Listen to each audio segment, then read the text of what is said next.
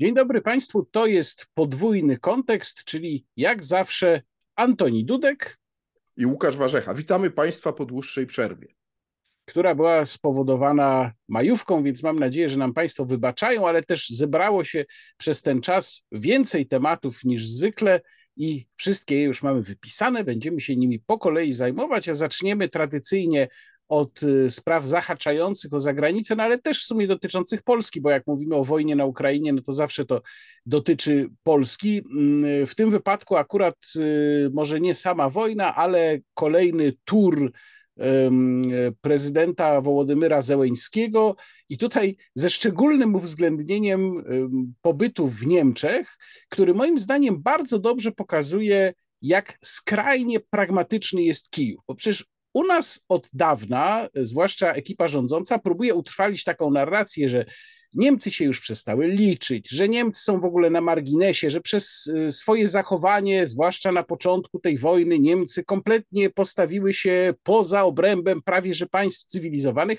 a tymczasem Wołodymyr Zełeński do Niemiec jedzie, ściska się z kanclerzem Scholzem. Scholz mu obiecuje, że będzie przy nim stał do samego końca, wręcza mu nagrodę Karola Wielkiego i takie jest piękne zdjęcie, które mi się bardzo podobało, złośliwie kolportowane zdjęcie, które Deutsche Welle wstawiło, na którym kanclerz Scholz stoi przy mównicy i tam wygłasza te laudacje, czy tam wprowadzenie do, do laudacji, do nagrody właśnie Karola Wielkiego, a z tyłu tak skromniutko siedzi Mateusz Morawiecki na krzesełku, żeby na niemieckiej imprezie wygłosić pochwałę ukraińskiego prezydenta.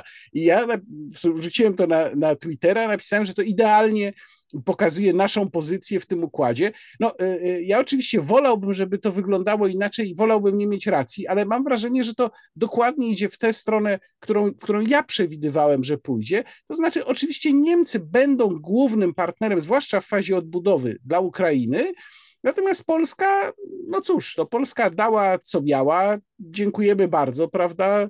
Polska zrobiła swoje, Polska może odejść. Tu jeszcze gdzieś tam w tle mamy w ogóle duże pytanie o to, czy będzie ta zapowiadana ukraińska ofensywa. Tutaj też widzę różne um, głosy. Dzisiaj czytałem wypowiedź e, szefa brytyjskiego sztabu, który e, mówi, że no w zasadzie to ta ofensywa, jakby miała się odbyć, to już musi być teraz, bo już w przyszłym roku nie będzie takiej gotowości do wspierania Ukrainy, ale czy ona się odbędzie, a jak się odbędzie, to czy da to, na co mają nadzieję Ukraińcy, to on tak do końca przekonany nie jest. No krótko mówiąc, tych głosów sceptycznych jest coraz więcej, również ten sceptycyzm, to już przechodzę trochę na polskie podwórko, widać w sondażach. Y, Polski Instytut Ekonomiczny opublikował sondaż, z którego wynika, że bardzo mocno i bardzo wyraźnie opadła skłonność Polaków do, do pomagania Ukraińcom, również tutaj w Polsce. No, czyli to wszystko moim zdaniem zmierza jednak ku jakiemuś rozwiązaniu i to raczej nie będzie takie rozwiązanie, jakie sobie polska elita rządząca wymarzyła. Znaczy ja aż takim pesymistą nie jestem, znaczy po kolei. Znaczy, zacznijmy od może kwestii e, e, tej ukraińskiej kontrofensywy. Ja myślę, że ona jednak będzie i będzie w ciągu najbliższych dwóch, trzech miesięcy i to raczej dwóch niż trzech, czyli do końca czerwca. E, dlaczego? No dlatego, że jest ogromne oczekiwanie i to nie tylko na arenie międzynarodowej, ale w samej Ukrainie. I zbyt wiele Zełęński już zapowiadał tę ofensywę, żeby jej miało nie być. Y, jestem przekonany, że to jest tylko kwestia po prostu w tej chwili dostaw y, sprzętu, y, który wiadomo, że będzie trwał znacznie dłużej niż najbliższe 2-3 miesiące i że Ukraińcy nie będą mieli tego wszystkiego, co mogliby mieć jesienią. Natomiast nie sądzę, żeby oni do jesieni czekali.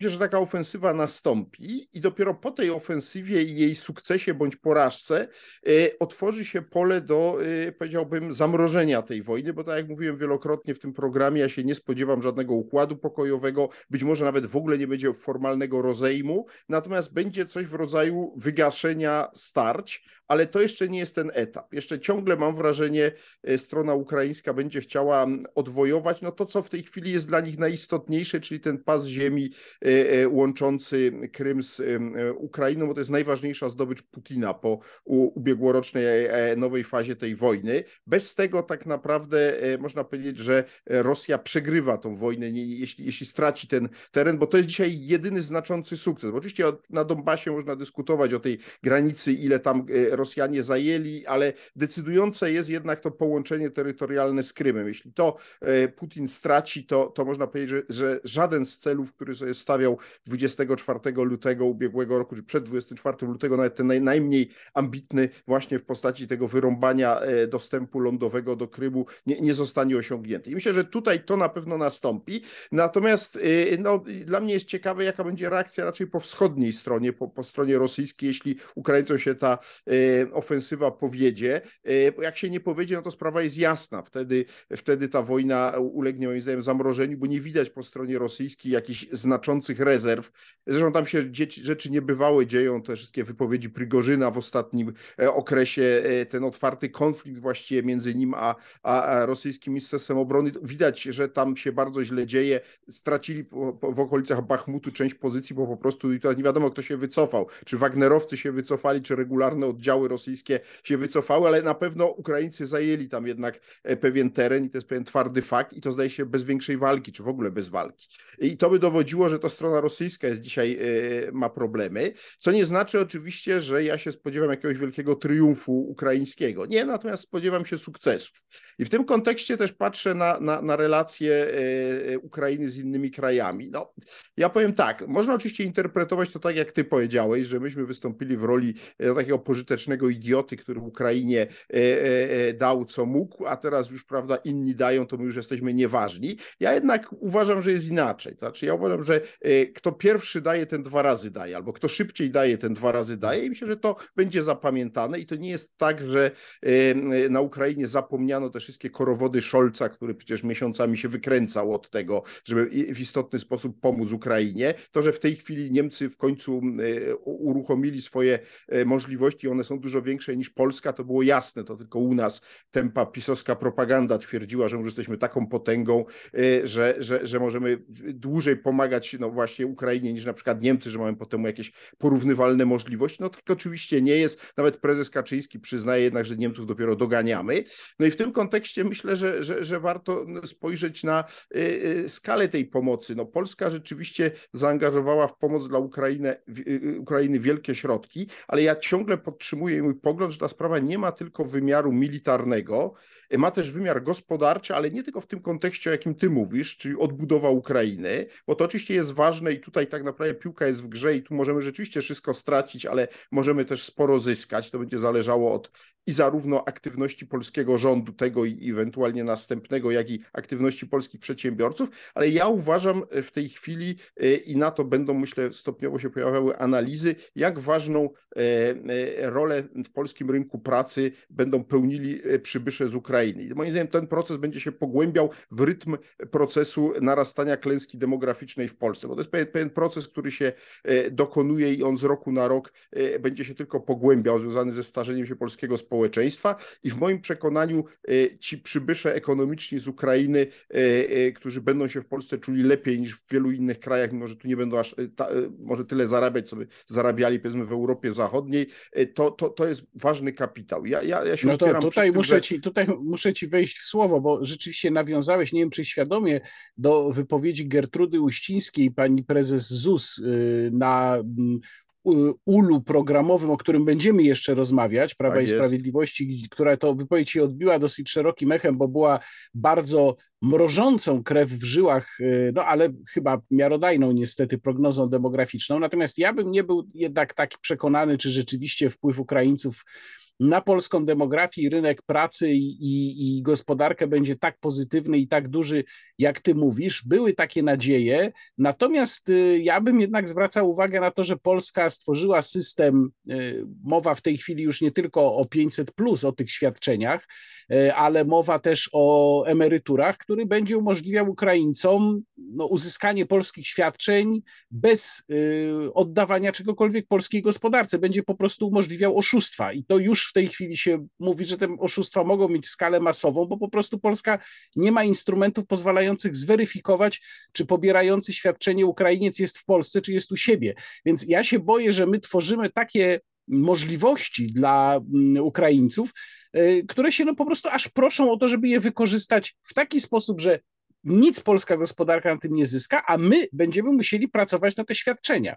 Tak się to może skończyć. No tak, ale to mówisz o niedoskonałości funkcjonowania aparatu państwowego. No niewątpliwie e, e tu się zgodzę, no, ale to idąc tym tropem, można właściwie dowolną dziedzinę powiedzieć, że no, powinno być lepiej, ale nie jest dobrze, bo y, coś nie działa. No, przechodząc trochę do kolejnego wątku, mieliśmy zapewnienia po historii z przewodowym, że nasz system obrony przeciwlotniczej jest fantastyczny, że jest szczelny, że będzie udoskonalany, po czym y, y, zdarzyło się to, co się zdarzyło, czyli kwestia tej rakiety, która w grudniu ubiegłego roku rosyjska przeleciała 400 kilometrów przez polskie terytorium, co zresztą zostało wychwycone tak, bo to nie jest tak, że myśmy o tym, czy służby wojskowe i to polskie i amerykańskie, które monitorują e, niebo nad Polską, nie wiedziały. Owszem, to zostało e, zarejestrowane, po czym no właśnie utknęło gdzieś po drodze i teraz się zaczyna A widzisz, pytanie, Antoni, gdzie tutaj, utknęło. I tutaj właśnie odpowiesz mi na pytanie, bo może, może będziesz umiał wyjaśnić to, czego ja nie potrafię zrozumieć. Dlatego pozwolisz, że ja, że ja pierwszy skomentuję ten temat, żeby wrzucić ci właśnie zajawkę do Twoich rozważań. No bo ja sobie myślę tak. Y, wiemy, że rzeczywiście lot tego obiektu no, był śledzony. To chyba nie ulega wątpliwości. Czyli można założyć, że na jakimś przynajmniej poziomie była wiedza o tym, że ten obiekt spadł. Dzisiaj nie jest do końca jasne, kto o tym wiedział. No, minister Błaszczak mówi, że nie wiedział. Były oświadczenia takie, że jednak najwyżsi urzędnicy w Polsce, czyli pan prezydent, pan premier, podobno wiedzieli. Mamy też, i to jest bardzo moim zdaniem ciekawy wątek, film nagrany przez dowódcę operacyjnego wojsk. To jest w ogóle taki, no, ty mówiłeś swego czasu w swoim cyklu Dudek o historii, między innymi wspominałeś o tak zwanym obiedzie drawskim. Ja miałem takie skojarzenie, jak zobaczyłem ten film, w którym dowódca operacyjny, co prawda nie podważa otwarcie tego, co mówił minister Błaszczak, ale ewidentnie ten nagrany przez niego film, nie wiem, czy to widziałeś, był ja takim... Tak, on nagrał film, w którym no, odnosi się w takich bardzo ogólnych słowach do tego wydarzenia, mówiąc, że sytuacja jest niebezpieczna, nie dajmy się podzielić, nie wierzmy w głosy, które y, chcą zasiać zamęt, y, nie podawajmy wrogowi ręki w ten sposób, no ale ewidentnie to jest aluzja i odniesienie się do zarzutów wobec niego wysuwanych przez ministra.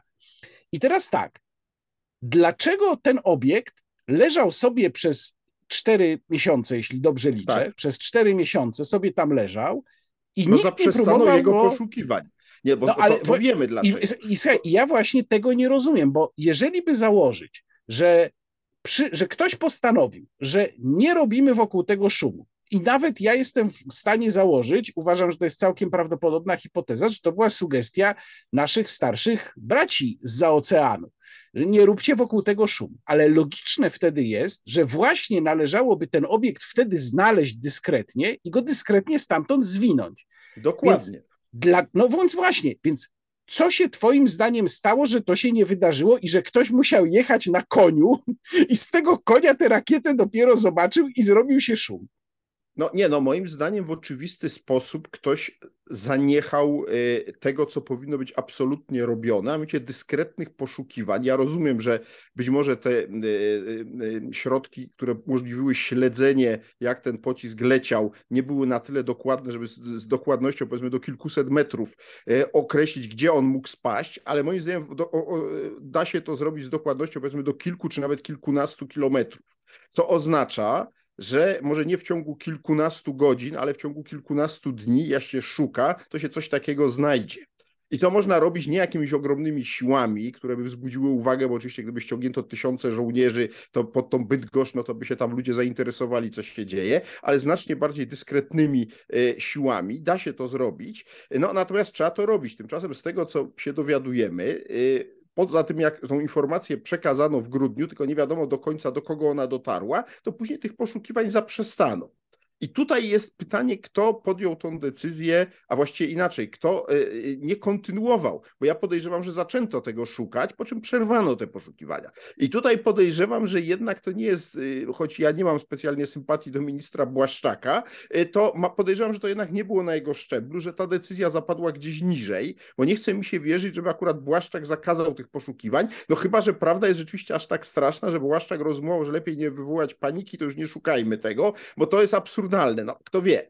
W każdym razie ja sobie mogę wyobrazić, że Błaszczak rzeczywiście zlekceważył tą sprawę i wszyscy o tym zapomnieli po prostu, no bo, bo tak już jest. No, wydaje się to zaskakujące, ale przeszłość pokazuje, że zdarzały się w przeszłości różne takie dziwne wydarzenia, których powinno się pamiętać, a jakoś dziwnie się nie pamięta, po czym dopiero jak to zostało upublicznione, to się zrobiła afera i w tym momencie Błaszczak ratuje swoją skórę, no bo dzisiaj widać wyraźnie, że opozycja poluje na Błaszczaka. No więc co zrobił Błaszczak? Zachował się w sposób klasyczny, postanowił zwalić winę na kogoś poniżej siebie i padło na owego generała Piotrowskiego, czyli dowódcę operacyjnego rodzajów sił zbrojnych. Problem w tym, że w obronie tegoż generała stanął nie tylko jego przełożony szef sztabu generalnego, a e, generał Andrzejczak, który stwierdził, że on swoich przełożonych, czyli Błaszczaka, informował, ale co więcej, prezydent Duda wygląda na to, że nie chciał złożyć w roli kozła ofiarnego owego generała Piotrowskiego. Stąd moje skojarzenie, stąd moje skojarzenie z obiadem drawskim właśnie. Dokładnie tak, dokładnie tak. No i tutaj rzeczywiście robi się problem, bo y, z generałami nie ma żartów i tutaj nie może być takich korowodów, jak to jest w przestrzeni cywilnej. To znaczy, mówiąc krótko, y, y, minister obrony i prezydent powinni prowadzić spójną politykę personalną. I tak do niedawna było, bo odkąd jednak w miejsce Macierewicza, z którym no, w oczywisty sposób prezydent Duda był w ostrym konflikcie, co zresztą mnie nie dziwi, y, za czasów Błaszczaka wyglądało na to, że jest dość dobra współpraca. I to była jedna z zalet ministra Błaszczaka, tyle tylko, że to wygląda na to, że się właśnie skończyło. No i teraz jest pytanie, co dalej? No bo y, oczywiście minister minister Błaszczak robi piękne oczy, udaje, że już nie ma żadnego problemu, się e, fotografuje. Dzisiaj go widziałem na tle Hajmarsu. Hajmarsy, jechał właśnie, tak. tak. I teraz będzie, ale to on to już robił wcześniej. Problem w tym, że to nie rozwiązuje kwestii wotum nieufności, które za chwilę będzie wobec niego w Sejmie złożone, tak się spodziewam. No i cała ta sprawa się będzie ciągnęła dalej. Znaczy, mówiąc krótko, musi być ktoś za to winny, bo ktoś tu ewidentnie zawalił i nie można tej sprawy po prostu ale wiesz, co jest... zamieść pod dywan ale wiesz, co jest w tym wszystkim jeszcze y, dosyć zatrważające? Już pomijam to, żebyśmy tu wspomnieli o przewodowie, to ja przypomnę, bo, bo trzeba o tym przypomnieć, że to jest sprawa też wciąż niewyjaśniona formalnie.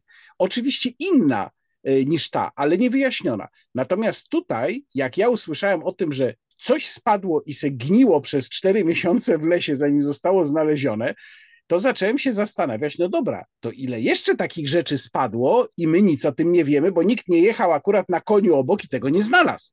No bo y, skoro ten system się okazał może nawet nie tyle nieszczelny, bo coś wychwycił, ale nieszczelny na tyle, że nie dało się tego zestrzelić i zapanowała wokół tego zmowa milczenia i podejrzewam, że opinia publiczna naprawdę by się o tym nie dowiedziała, gdyby nie ten przypadek. No ktoś zawiadomił policję, nie dało się już tego ukrywać, bo to się zaczęło rozchodzić no to naprawdę y, ja w tym momencie już nie mam zaufania, że my wiemy o wszystkim, co się dzieje. Podejrzewam, że o bardzo wielu rzeczach możemy nie wiedzieć, podobnych rzeczach. A nie, to tu ja się całkowicie zgadzam, no ale wiesz, to akurat mnie nie dziwi, bo to jest tak, że bardzo wiele spraw jest utrzymywanych w tajemnicy, bo są po prostu niewygodne dla e, rządzących i, i nic z tym dziwnego. No.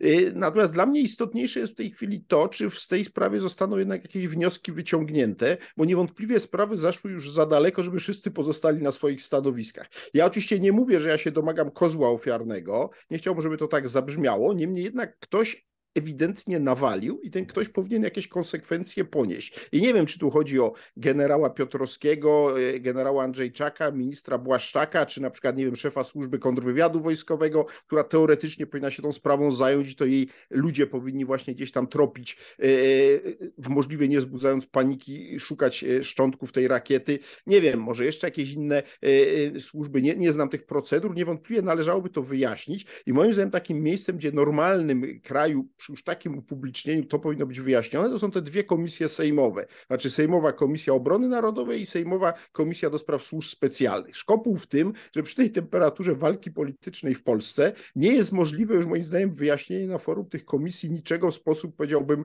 e, na chłodno. To wszystko będzie rozgrywane oczywiście przez opozycję przeciwko rządowi. E, e, prezes Kaczyński nie pozwoli oczywiście swojego ulubionego ministra Błaszczaka ruszyć. W związku z tym wszystko to no, skończy się prawdopodobnie bez wyraźnego wyjaśnienia. No i to jest przykre, bo to rzeczywiście dotyczy już bardzo e, wrażliwych kwestii związanych z bezpieczeństwem państwa i chciałoby się mieć nadzieję, że ta sfera akurat działa trochę lepiej niż cała reszta państwa polskiego. Obawiam się, że no, ta sprawa pokazuje, że nie działa lepiej i w związku z tym ja się umiarkowanie cieszę z tych wszystkich ogromnych zakupów broni, e, które, które, które minister Błaszczak czyni, bo mam obawy, jak to będzie zarządzane, e, cały ten sprzęt i co się tam będzie wokół tego działo, bo no, widać wyraźnie, e, że, że to państwo, które jest takie rzekomo nowoczesne i wspaniale przez PiS rządzone, e, jakiej sprawy się nie chwycimy, no okazuje się, że to nie działa tak, jak powinno działać. I, i to jest ten podstawowy problem, który, że bo ja coś ja nie oskarżam tylko o to PiSu, bo to nie PiS wynalazł państwo z tektury, natomiast żadna inna formacja polityczna tak gromko nie mówiła, że ona skończy z państwem z tektury, jak PiS. No i właśnie po ósmym roku życia e, rządów PiSu widzimy, że, że to państwo z tektury dalej ma się świetnie i jak prawdę mówiąc nie widzę światełka w tunelu. Znaczy ja nie mam takiego poczucia, że tu następuje jakaś wyraźna poprawa, że się coś wyraźnie dzieje. No i oczywiście w tym kontekście no, nawiązuję oczywiście do owego programowego ULA, y, y, który ja skomentowałem już y, na Facebooku, odwołując się do pewnej elementarnej wiedzy na temat pszczelarstwa i muszę przyznać, że naprawdę PR-owcy PiSu bardzo zaryzykowali porównując to do ULA i do pszczół, bo nie wszystkie pszczoły są takie robotne jak pszczoły miodne. Okazuje się, że w Polsce jest mniej więcej 20 do 25% gatunków pszczół, które są pszczołami pasożytniczymi. I one się, przepraszam, e, zwłaszcza przepraszam, czmielce, e, które, e, dokończę z tymi czmielcami, one się zagnieżdżają w ulach pszczół miodnych i pasożytują na nich. Jeżeli chodzi o ul programowy, to ja się zastanawiam, czy można to mm, Twoim zdaniem porównywać z konwencją, którą ja pamiętam jeszcze, która się odbyła w 2015 roku latem przed wyborami. Ja byłem na tej konwencji, pamiętam jaka tam była atmosfera, jakie były propozycje. mam wrażenie w Katowicach, tak? tak, tak.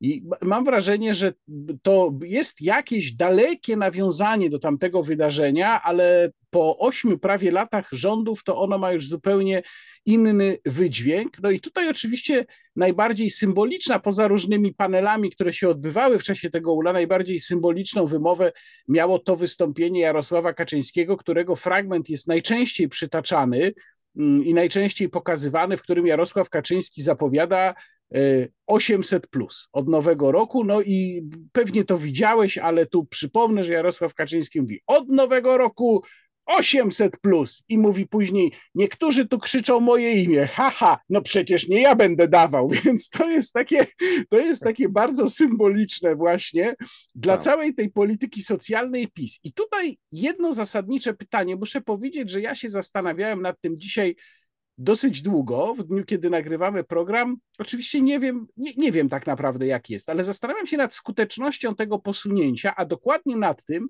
jak duża jest grupa potencjalnych wyborców PiS, u których ta zapowiedź zamiast wywołać entuzjazm, może wywołać obawy. Bo mieliśmy już różne sondaże w ciągu ostatnich, powiedzmy, dwóch lat, a może nawet ściślej w ciągu, powiedzmy, roku czy półtora, czyli w czasie, kiedy zaczęła się rozkręcać bardzo mocno już wyraźnie inflacja. I z tych sondaży czasem wynikało, że jest grupa ludzi, która zaczyna się obawiać rozbuchanego socjalu, nawet że taka grupa jest częściowo w elektoracie PiS. I w kontekście tej zapowiedzi zastanawiam się, czy jest grupa, jeśli tak, to jak duża, wyborców potencjalnych, może takich, którzy się wahają, którzy głosowali w 2015, może w 2019 w ogóle nie głosowali, którzy jak usłyszeli o tym 800, to wcale się nie ucieszyli, tylko pomyśleli, kurczę, no to będzie jeszcze gorzej, to ta inflacja nie wygaśnie. Zwłaszcza, że natychmiast zaczęto przypominać, no to taki strzał jednak trochę w stopę, zaczęto przypominać tę wypowiedź prezesa, to była wypowiedź dla y, chyba telewizji Bydgoszcz bodajże, telewizji polskiej w Bydgoszczy z zeszłego roku, gdzie pytany o 700 plus. Prezes powiedział, a nie, to raczej nie będzie, bo to by był impuls inflacyjny. No okazuje się, że 700 plus to byłby inflacyjny, a 800 plus to już nie jest impuls inflacyjny. Więc mam tutaj pewne wątpliwości. Czy oczywiście musimy poczekać na sondaże, ale powiem ci, że ja bym się wcale nie zdziwił, gdyby się okazało, że po tej zapowiedzi efekt wcale nie będzie druzgocący, może jakiś mały, a może nawet w ogóle zerowy. Znaczy ja powiem tak, ja rzeczywiście nie podzielam tych opinii, które się pojawiły po, po, po tym, tej zapowiedzi Kaczyńskiego, że właściwie PiS już wygrał, że ma trzecią kadencję w kieszeni, ponieważ ja się spodziewałem, że przed wyborami pojawią się wagony nowych obietnic wyborczych, wielokrotnie to tu mówiłem. No i oczywiście tą najbardziej oczywistą, najbardziej oczekiwaną była waloryzacja programu 500, tylko nie wiedzieliśmy o ile. E, no, okazało się, że akurat jest na 800 e, dość podobno środków. To się okaże zresztą w przyszłym roku, jeśli dodatkowe, dodatkowe, 25, dodatkowe 25 miliardów złotych dokładnie, ma to kosztować. Dokładnie, więc ja powiem tak, ja się nie spodziewam, nie podzielam też Twojego optymizmu optymizmu, że jest wielu jeszcze racjonalnie myślących wśród y, y, wyborców w obozie PiSu, którzy wierzą, że to może jest zbytnie rozdawnictwo, że to jest zbytnia rozrzutność. Nie. Mam wrażenie, że tam niewielu się tym przerazi, bo oni po prostu wierzą, że PiS znalazł jakiś cudowny sposób na nieustanne generowanie nowych środków. Nikt tego przed nimi nie potrafił. Oni są pierwszymi, którzy znaleźli ten e, cudowny sposób na e, e, zdobywanie ciągle a nowych Edward pieniędzy. Gierek, a Edward Gierek, a oglądałem przed naszym programem, oglądałem twój najnowszy odcinek w cyklu Dudek o historii Polecam oczywiście, poświęcony właśnie, jak to nazwałeś, wielkiemu iluzjoniście Edwardowi tak, Gierkowi. Tak. Jak słuchałem o polityce y, brania pożyczek, to miałem poczucie po prostu takiego déjà vu uderzającego. No i, i teraz też o tym rozmawiamy.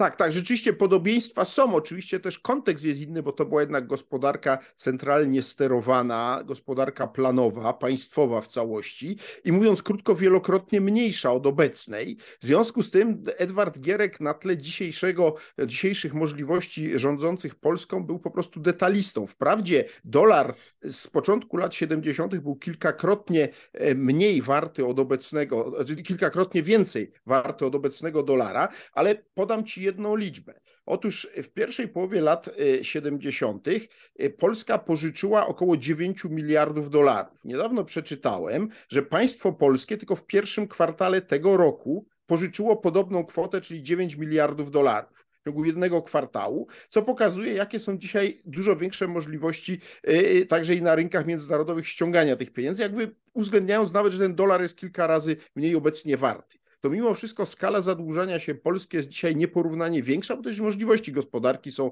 e, większe. Ja nie kwestionuję tego, że Polska się może ciągle zadłużać, ponieważ na świecie mamy opinię naprawdę kraju, który odniósł ogromny sukces gospodarczy i w związku z tym e, nam będą chętnie pożyczać, tylko jest pytanie, e, no gdzie jest finał tego procesu. Bo ja na razie mam takie poczucie, że tu praktycznie nie ma żadnych ograniczeń. Skoro w tym roku wydajemy 4% PKB na obronę, sto kilkadziesiąt miliardów, tak? E, z drugiej strony, jak e, zaistniał kryzys zbożowy, nie było problemu, żeby nagle tak wykreować 10 miliardów i dać rolnikom, no to można obiecać i 800 plus co ekstra 20 parę miliardów, ale od przyszłego roku będzie e, kosztowało. Natomiast pozostaje pytanie, czy jest jakaś racjonalna granica i finał tego procesu? Moim zdaniem my się zbliżamy powoli do tej granicy i jeśli tą granicę przekroczymy, to zacznie się równia pochyła. To jest to, co spotkało Gierka w drugiej połowie lat 70. Dziś wiemy, że możliwości są dużo większe, natomiast jest pytanie, czy na końcu nie ma zderzenia ze ścianą, czyli nie jest to, co się nazywa pętlą zadłużeniową, że się bierze kolejne kredyty już nie po to, żeby na cokolwiek wydawać, tylko żeby spłacać stare e, długi. I jeśli wpadniemy nie sądzisz, w pętlę ale... zadłużeniową, no to będziemy mieli problem. Ale nie sądzisz, że to jednak może być taka już najczystsza kiełbasa wyborcza, czyli sytuacja, w której PiS obiecuje, ale kiedy przyjdzie pora, żeby te obietnicę spełnić, to się okaże, że no jednak bardzo przepraszamy, nie doliczyliśmy, nie skalkulowaliśmy, mm, jednak tylu pieniędzy aż nie mamy, może będzie 600 plus, ale to też dopiero za pół roku.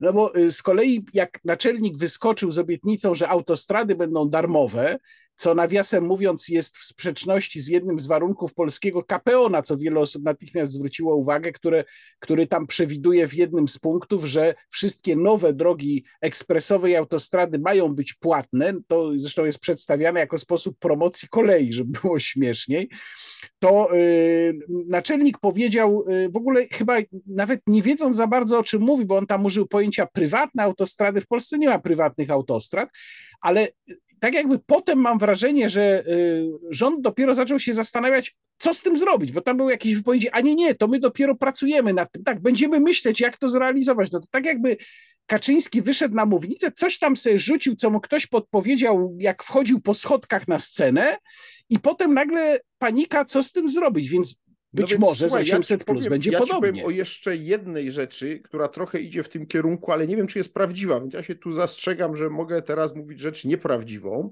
Mianowicie e, ktoś twierdził, że część tych kontraktów, które minister Błaszczak podpisał e, już na zamówienie różnych rodzajów broni, nie była uzgodniona z premierem, tylko była osobistą decyzją Kaczyńskiego, a premier dostał to tylko w formie informacyjnej, że ma zorganizować pieniądze na obsługę tych e, kredytów. Nie chce mi się wierzyć, żeby to była prawda, natomiast nawiązując jeszcze do tego, e, do epoki gierkowskiej, jakbyś przeczytał protokoły tak zwanej komisji Grabskiego, to była taka komisja partyjna, która w 1981 roku przesłuchiwała ludzi z ekipy gierkowskiej, właśnie docierając, usiłując dociec e, do e, przyczyn tego kryzysu, to tam między innymi jeden, już nie pamiętam, z których z tych przesłuchiwanych, zeznał, że mniej więcej w roku 78 doszło na posiedzeniu rządu jeszcze ciągle premiera Jaroszewicza do gigantycznej awantury, ponieważ na posiedzeniu rządu okazuje, okazało się, że nie jest do końca jasne, która to z instytucji rządowych ma monitorować całość zadłużenia. I tam chodziło o konflikt między Komisją Planowania a Ministerstwem Finansów, bo oba te podmioty, nie, już nie istnieje coś takiego jak Państwowa Komisja Planowania Gospodarczego, ale wtedy to był taki, można powiedzieć, najważniejszy organ rządowy, jeśli chodzi o gospodarkę, obrzucało się właśnie szef Komisji Planowania z ministrem finansów winą za to, kto nie monitorował całości zadłużenia, bo wtedy się nagle okazało, że właściwie nikt tego nie monitorował i że to zadłużenie jest rzeczywiście ogromne. I to był ten moment uświadomienia sobie, że jest gigantyczna pętla zadłużeniowa, ale to był dopiero rok 78.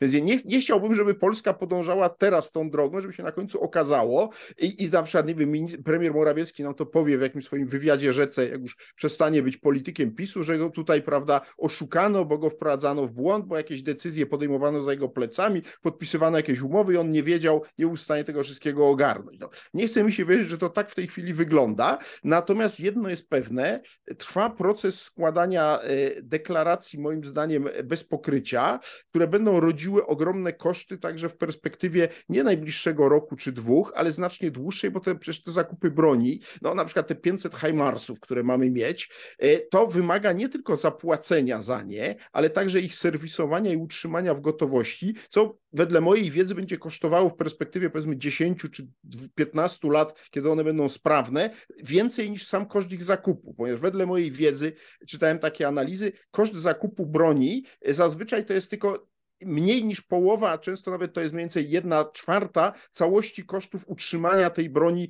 przez lata następne w sprawności. Jeżeli się o tym pamięta, to trzeba sobie zdawać sprawę, co to znaczy kupić broń e, za sto kilkadziesiąt miliardów w tym roku. To znaczy, że za kilkaset, w ciągu najbliższych 15-20 lat utrzymanie serwisowania tej broni będzie kosztowało kilkaset miliardów złotych. Ale myślę, że w tej perspektywie to nikt akurat nie myśli w naszej elicie, natomiast e, rozśmieszyło mnie, bo po tym jak Jarosław Kaczyński złożył swoją obietnicę 800 plus i przecież nie ja będę dawał, e, to Sławek Jastrzębowski na Twitterze napisał, no teraz Tusk już nie ma wyjścia, musi dać tysiąc. Nie, minęło, nie minęły 24 godziny, Tusk się odezwał, co prawda nie obiecał tysiąca, ale obiecał, że waloryzacja będzie i to jeszcze szybciej, bo już będzie, w, jeszcze będzie w tym roku, no i obiecał również podwyższenie kwoty wolnej od podatku do 60 tysięcy złotych, więc widać, że tutaj hula i dusza piekła nie ma, po prostu obiecać można wszystko.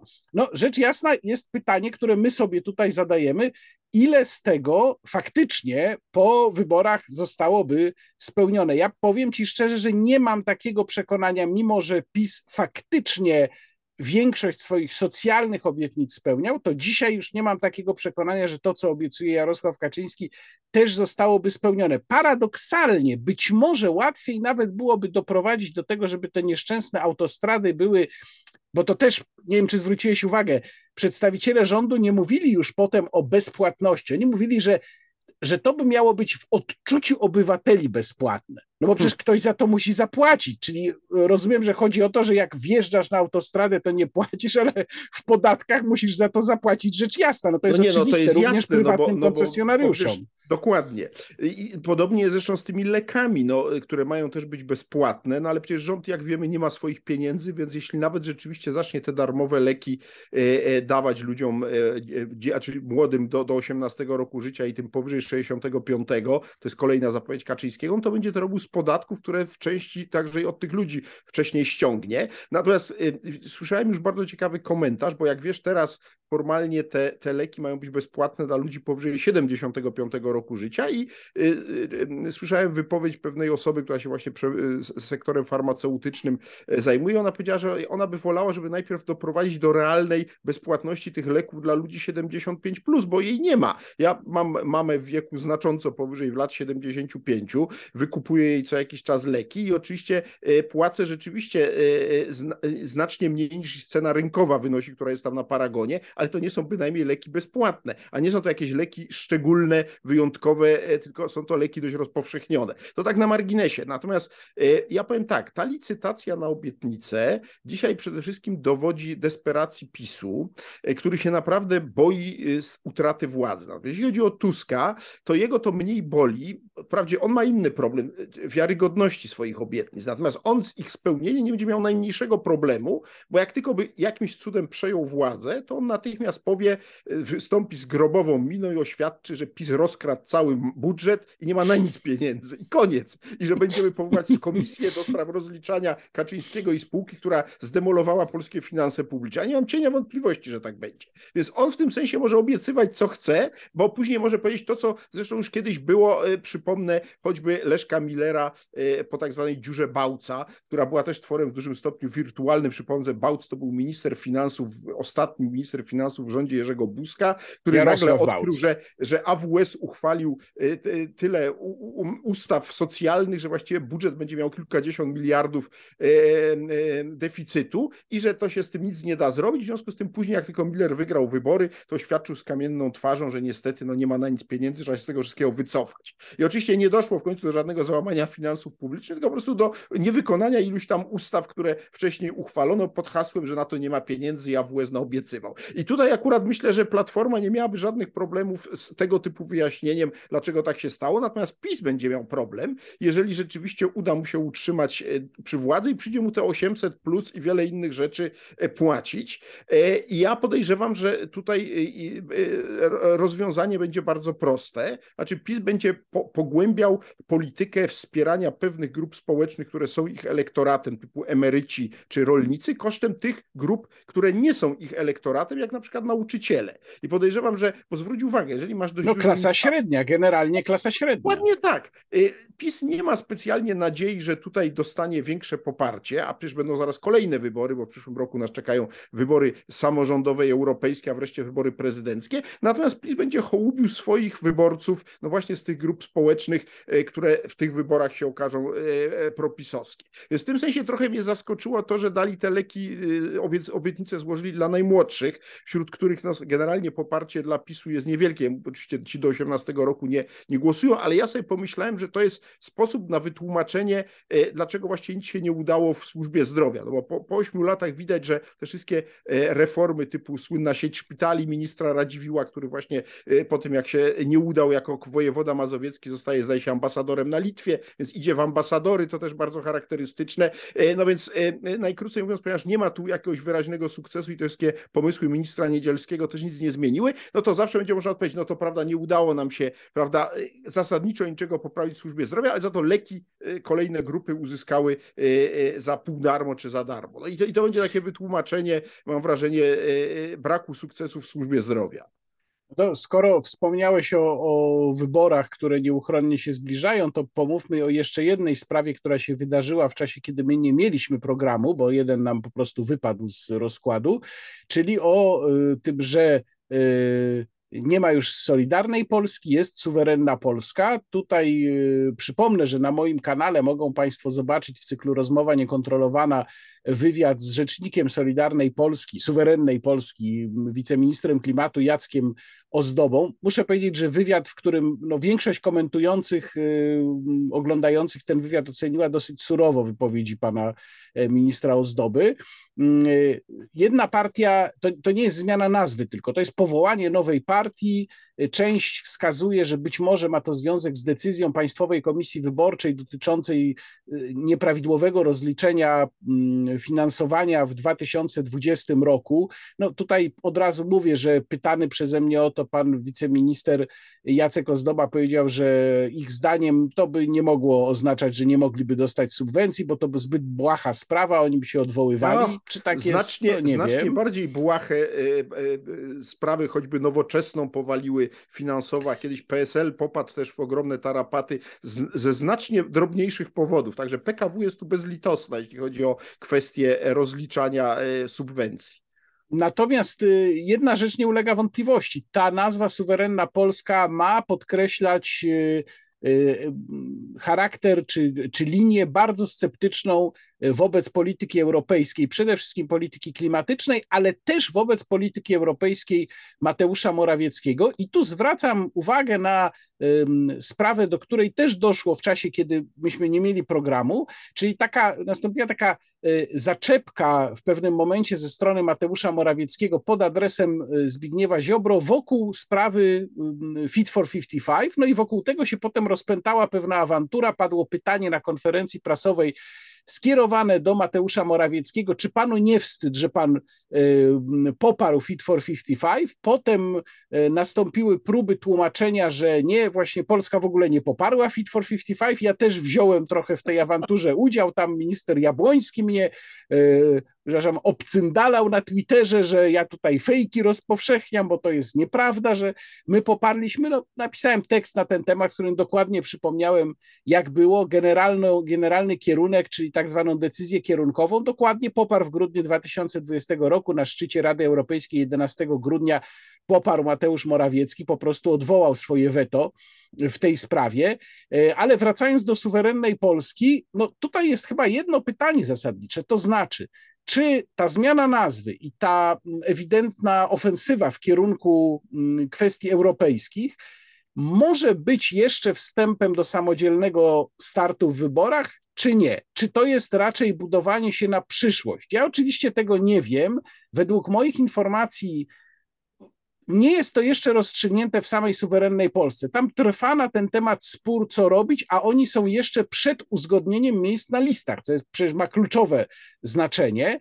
Natomiast nawet gdyby wystartowali razem, to ja uważam, że to rzeczywiście jest mm, dobre y, posunięcie, sprytne posunięcie Zbigniewa Ziobry pod kątem tego, co będzie miało coraz większe znaczenie bo sondaże zaczęły pierwszy raz chyba pokazywać, że zaczyna jednak narastać sceptycyzm wobec zwłaszcza tych pomysłów Unii Europejskiej. E, był sondaż, który pokazywał e, jednak wyraźnie niższe niż średnia poparcie w niższej grupie wiekowej dla Unii Europejskiej, takie generalne, prawda? Czy popierasz Unię Europejską? Mm, był też sondaż pokazujący, że Polacy w zdecydowanej większości nie popierają europejskiej polityki klimatycznej. I te sprawy, moim zdaniem, będą miały coraz większe znaczenie. Zbigniew Ziobro pokazał, że on potrafi jednak myśleć strategicznie, bo ja uważam, że cały jego udział w, w tym rządzie, jego polityka pokazuje takie e, może i makiaweliczne, ale dosyć strategiczne myślenie. I uważam, że ta zmiana nazwy na suwerenną Polskę to jest też przejaw tego myślenia. On już szykuje swoją partię, no oczywiście na przyszłoroczne wybory do Parlamentu Europejskiego, ale być może pod tym kątem szykuje ją już na następne wybory do polskiego parlamentu, kiedy moim zdaniem te sprawy będą odgrywały naprawdę już bardzo dużą rolę. Znaczy z całą pewnością kwestia polityki klimatycznej Unii i skutków ich dla praktycznych, dla różnych e, regulacji w Polsce będzie coraz ważniejsza, tu pełna zgoda. Tylko, że ja w roli beneficjenta e, e, tego tematu i rosnącej jego roli widzę głównie Konfederację, a nie Zbigniewa Ziobrę, dlatego że on ma problem. I ten problem krótkoterminowo polega na tym, czy on w ogóle dotrwa jako liczący się polityk do końca tego roku Bo żeby to się stało, on musi się dogadać z prezesem Kaczyńskim i mieć swoich ludzi na listach, ponieważ czy to pod szyldem Solidarnej, czy suwerennej Polski, nie wierzę, żeby e, samodzielnie ta formacja była w stanie przekroczyć 5% próg, ba nawet mam poważne wątpliwości, czy 3% próg dający e, subwencję finansową byłby w e, zasięgu tej partii, ponieważ moim zdaniem w momencie, w którym nie dojdzie do uzgodnienia wspólnego między Ziobrą a Kaczyńskim co do wspólnego startu, to cała pisowska propaganda rzuci się na Ziobrę i on zostanie prze, prze, przedstawiony jako szkodnik, zdrajca i tak dalej. To wszystko, co spotkało Gowina i wszystkich innych poprzednich koalicjantów PiSu. Więc to jest po pierwsze, czy Zbigniew Ziobro zdoła rzeczywiście przetrwać do następnego Sejmu i znaleźć się. Jeżeli mu się to uda, to zgoda, tutaj się otwierają przed nim pewne możliwości, ale pod warunkiem, że będzie miał co najmniej tyle szabel w tym następnym Sejmie, ile ma teraz, czyli ma ich powiedzmy 18, 19 i wtedy będzie mógł dalej, mówiąc kolokwialnie, trzymać za gardło prezesa Kaczyńskiego, ale czy tak będzie, y, tego nie wiem, y, bo y, jeśli tak się stanie, to mm, prezes Kaczyński będzie miał w istocie rzeczy z panem Ziobrą w kolejnej kadencji jeszcze większy problem niż w obecnej.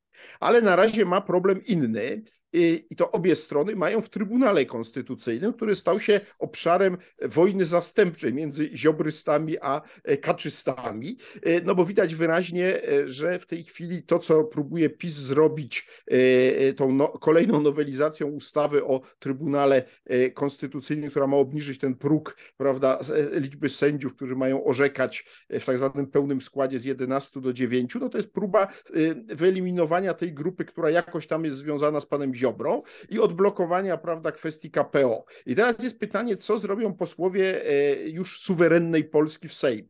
Bo teraz tak, jeżeli oni podniosą rękę za tą nowelizacją, to oczywiście otwierają sobie drogę do porozumienia z PiSem w sprawie list wyborczych, ale jeżeli zagłosują przeciw, ale zarazem y, popierając to, topią swoich ludzi w Trybunale, co wszyscy zainteresowani y, sprawą i znający kulisy wiedzą i zobaczą, że Ziobro zostawia swoich ludzi e, na lodzie i to mu nie posłuży. Natomiast jeżeli oczywiście by e, zagłosowali przeciw, co nawiasem mówiąc byłoby zgodne z tą retoryką Ziobry, e, e, to wtedy oczywiście Kaczyński musi wyciągnąć jakieś konsekwencje, jakieś sankcje wobec Ziobrystów za to, że nie poparli, bo wtedy oczywiście ta nowelizacja upadnie. No i cóż, nie wiem, co zrobią Ziobryści. Ja mam takie poczucie, że tam jest poczucie jednak, że są na krawędzi i że tam będą niewątpliwie walczyły dwie frakcje. Frakcja pragmatyczna, która będzie mówiła, trzymajmy się Kaczyńskiego, trudno trudno, trzeba e, położyć ogon po sobie, trzeba się ukorzyć przed Kaczyńskim, byleby nas wciągnął na listę, a później mu odegramy się na nim, jak już będziemy w tym następnym Sejmie.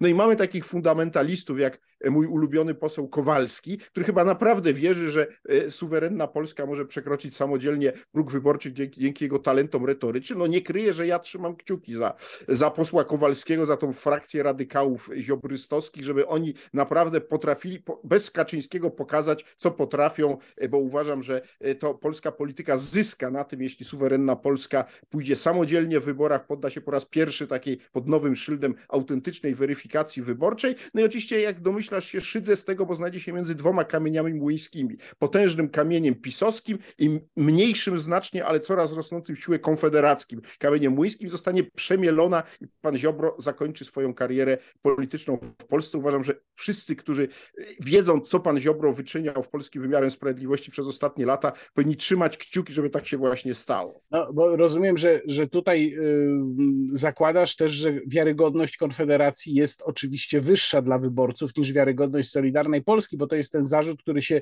bardzo często pojawia, kiedy oni krytykują y, politykę klimatyczną Unii Europejskiej, no to niektórzy mówią, no dobra, ale jesteście w tym rządzie 8 lat i Dokładnie. właściwie podpisywaliście się pod tym wszystkim, ale co do Trybunału Konstytucyjnego, tylko zwracam uwagę, że tutaj jest też pewien egzotyczny, faktyczny sojusz, no bo przecież do Trybunału Konstytucyjnego ustawy o Sądzie Najwyższym, od której podobno zależały pieniądze z KPO, których pewnie nie będzie do wyborów, myślę, że to już jest to dosyć pewno, jasne, tak, tak, tak. to już tak. Przecież wysłał ją pan prezydent, czyli tak naprawdę, no można powiedzieć, że w jakimś stopniu pan prezydent jest funkcjonalnym sojusznikiem Zbigniewa Ziobry, albo odwrotnie, Zbigniew Ziobro jest funkcjonalnym sojusznikiem pana prezydenta, który nie był entuzjastą tej regulacji i tej ustawy.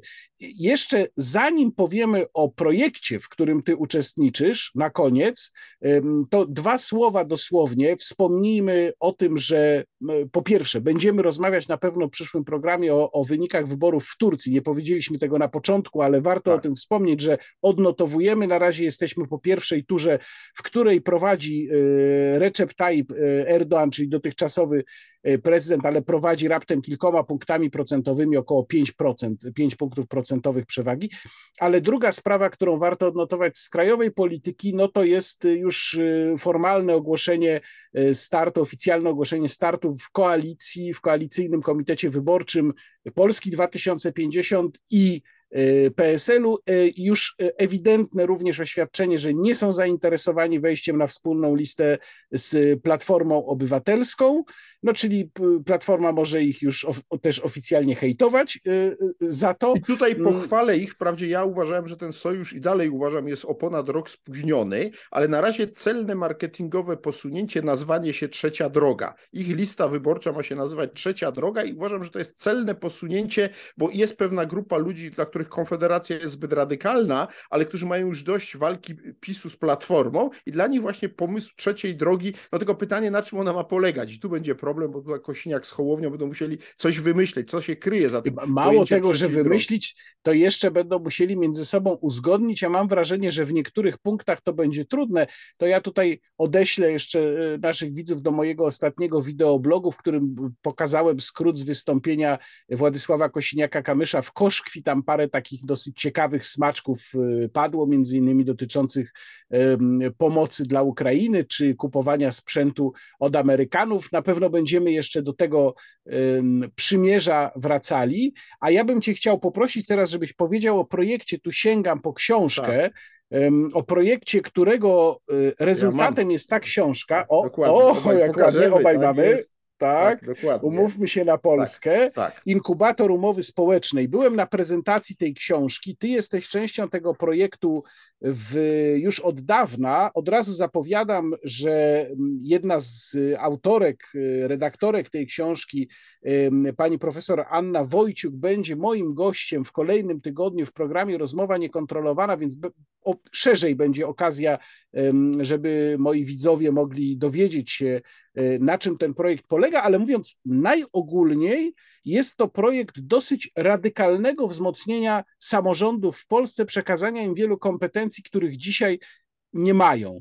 E, wspomnij, przypomnij tylko, Antoni, kiedy to się w ogóle zaczęło? Kiedy wyście zaczęli nad tym pracować? Znaczy, projekt jest y, z czasów mniej więcej z roku 2018, wtedy inkubator umowy społecznej zaczął działać y, i wtedy pojawił się projekt tak zwanej karty wojewódzkiej i to jest rozwinięcie tego projektu. To jest rzeczywiście projekt dość radykalnej reformy ustrojowej w Polsce. Ja nie będę tutaj w szczegółach, w szczegółach przedstawiał. Powiem tyle, że to oczywiście nie jest projekt na ten rok, bo niewątpliwie żadna z partii politycznych tego e, projektu nie podejmie i nawet ja się cieszę, że tak będzie, bo nam nie zależy na tym, żeby to był projekt, do którego się jakaś partia przekona, natomiast jest to rozwiązanie awaryjne na wypadek całkowitego zablokowania systemu politycznego w Polsce, co może nastąpić już w tym roku, jeśli opozycji uda się, e, e, mówię o opozycji na lewo od PiSu, jednak wygrać wybory i, pój- i jeśli ona pójdzie na wojnę z prezydentem Dudą, albo też jeśli e, za niespełna dwa lata, no za dwa lata będziemy mieli wybory prezydenckie,